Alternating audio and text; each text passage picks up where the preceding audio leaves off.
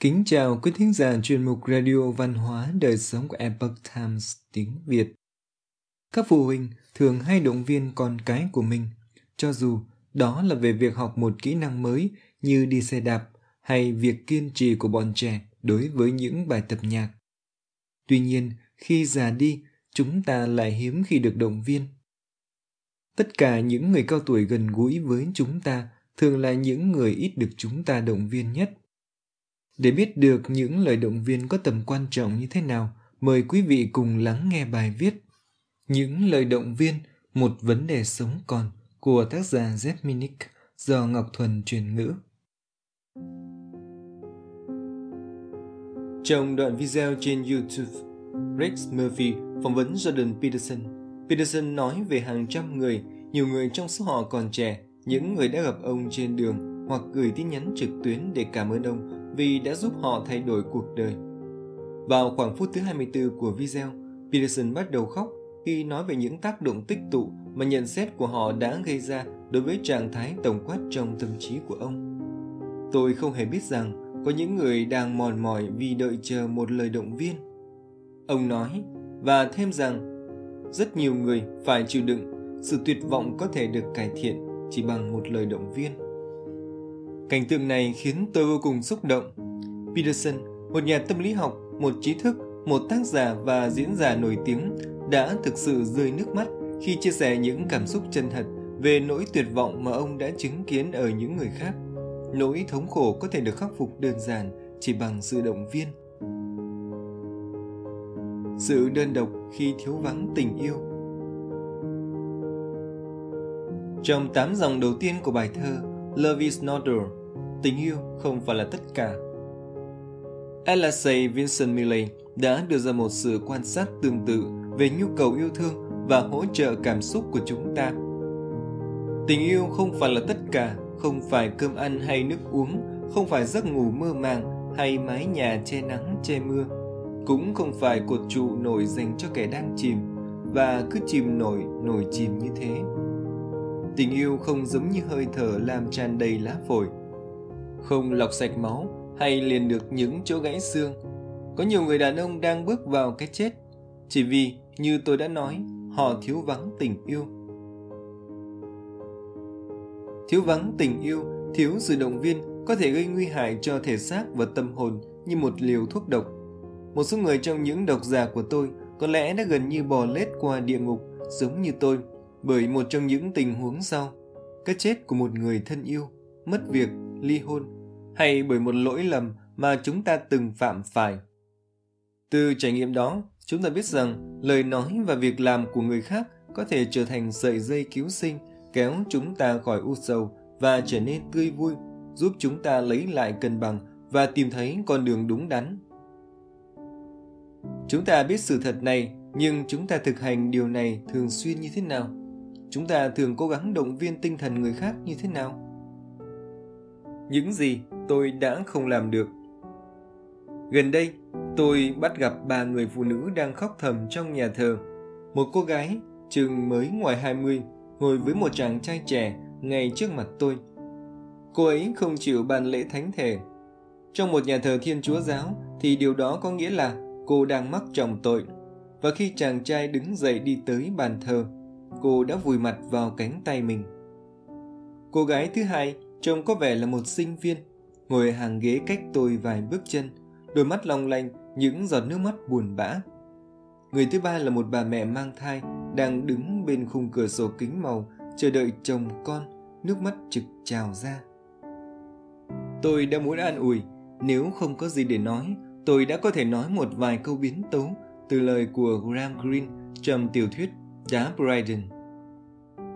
Bạn không thể tưởng tượng được và tôi cũng thế, sự kỳ lạ kinh khủng từ lòng nhân từ nơi Chúa. Một câu tôi nhớ từ lâu lắm rồi khi lần cuối tôi cần đến nó. Tôi cũng đã có thể hỏi những người phụ nữ này một câu vô nghĩa, cô có sao không? Nhưng tôi đã không nói gì với họ, chủ yếu là vì sợ bị coi là lố bịch, như kiểu một ông già hay xen vào việc của người khác. Tôi khoác áo và rời khỏi nhà thờ. Trong nhiều nhà thờ, các tín hữu cùng nhau đọc kinh ăn năn tội có những từ này hoặc những biến thể. Con đã phạm tội trong tư tưởng, lời nói và hành động, trong những gì mà con đã làm và đã không làm. Tôi ngờ rằng đa số chúng ta đều thừa nhận, ít nhất trong thâm tâm, những sai lầm mà chúng ta đã phạm, nhưng còn những gì mà chúng ta đã không làm. Điều gì sẽ xảy ra nếu chúng ta bỏ lỡ cơ hội gửi tới người khác những món quà an ủi và khích lệ? Khuyến khích người trẻ Hầu hết các bậc phụ huynh đều nhanh chóng động viên con cái mình. Khi Manuel muốn nghỉ học piano, mẹ cậu đã ngồi nói chuyện và giải thích rằng một ngày nào đó cậu sẽ thấy việc chơi đàn piano là một món quà và là một niềm vui. Khi Mary đóng vai chính trong một vở kịch ở trường nhưng bị quấy dày bởi những con bướm vào đêm khai mạc, cha em đã nhắc nhở em rằng em đã thuộc lòng lời thoại và sẽ không nhận được gì ngoài những lời khen ngợi mà đạo diễn dành cho diễn xuất của em. Những huấn luyện viên và giáo viên biết truyền cảm hứng cho giới trẻ là cực kỳ quý báu. Những người giỏi nhất trong số họ rất cứng rắn với bọn trẻ. Đòi hỏi khắt khe từ chúng và chỉ đưa ra lời khen ngợi khi chúng xứng đáng.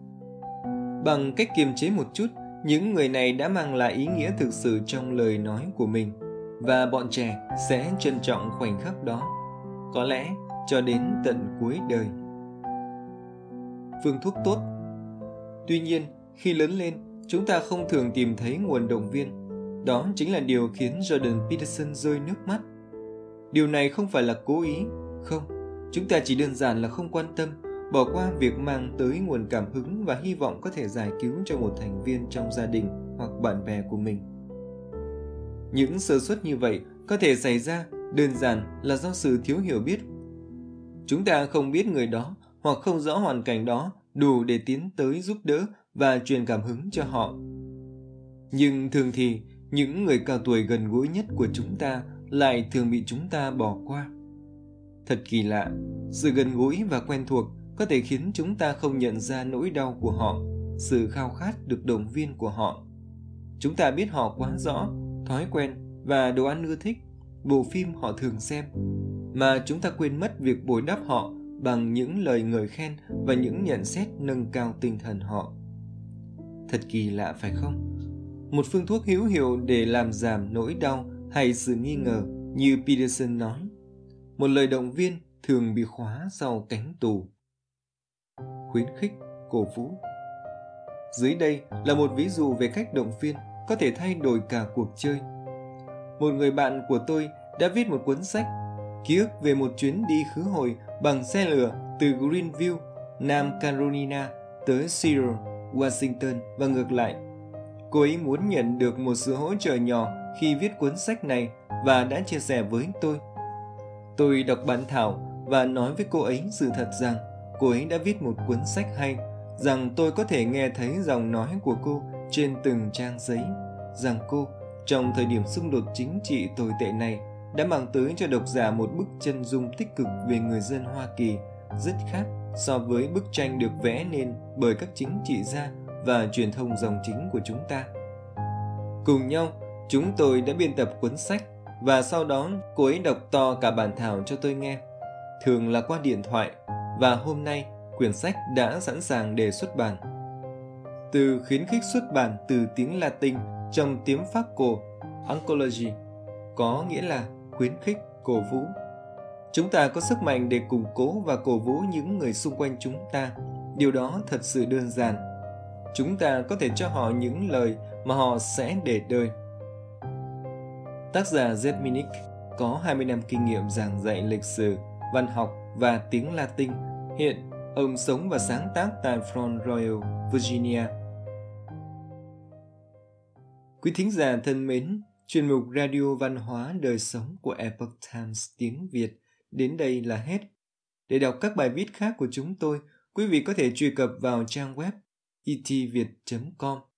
Cảm ơn quý vị đã lắng nghe, quan tâm và đăng ký kênh. Xin chào tạm biệt và hẹn gặp lại quý vị trong chương trình lần sau.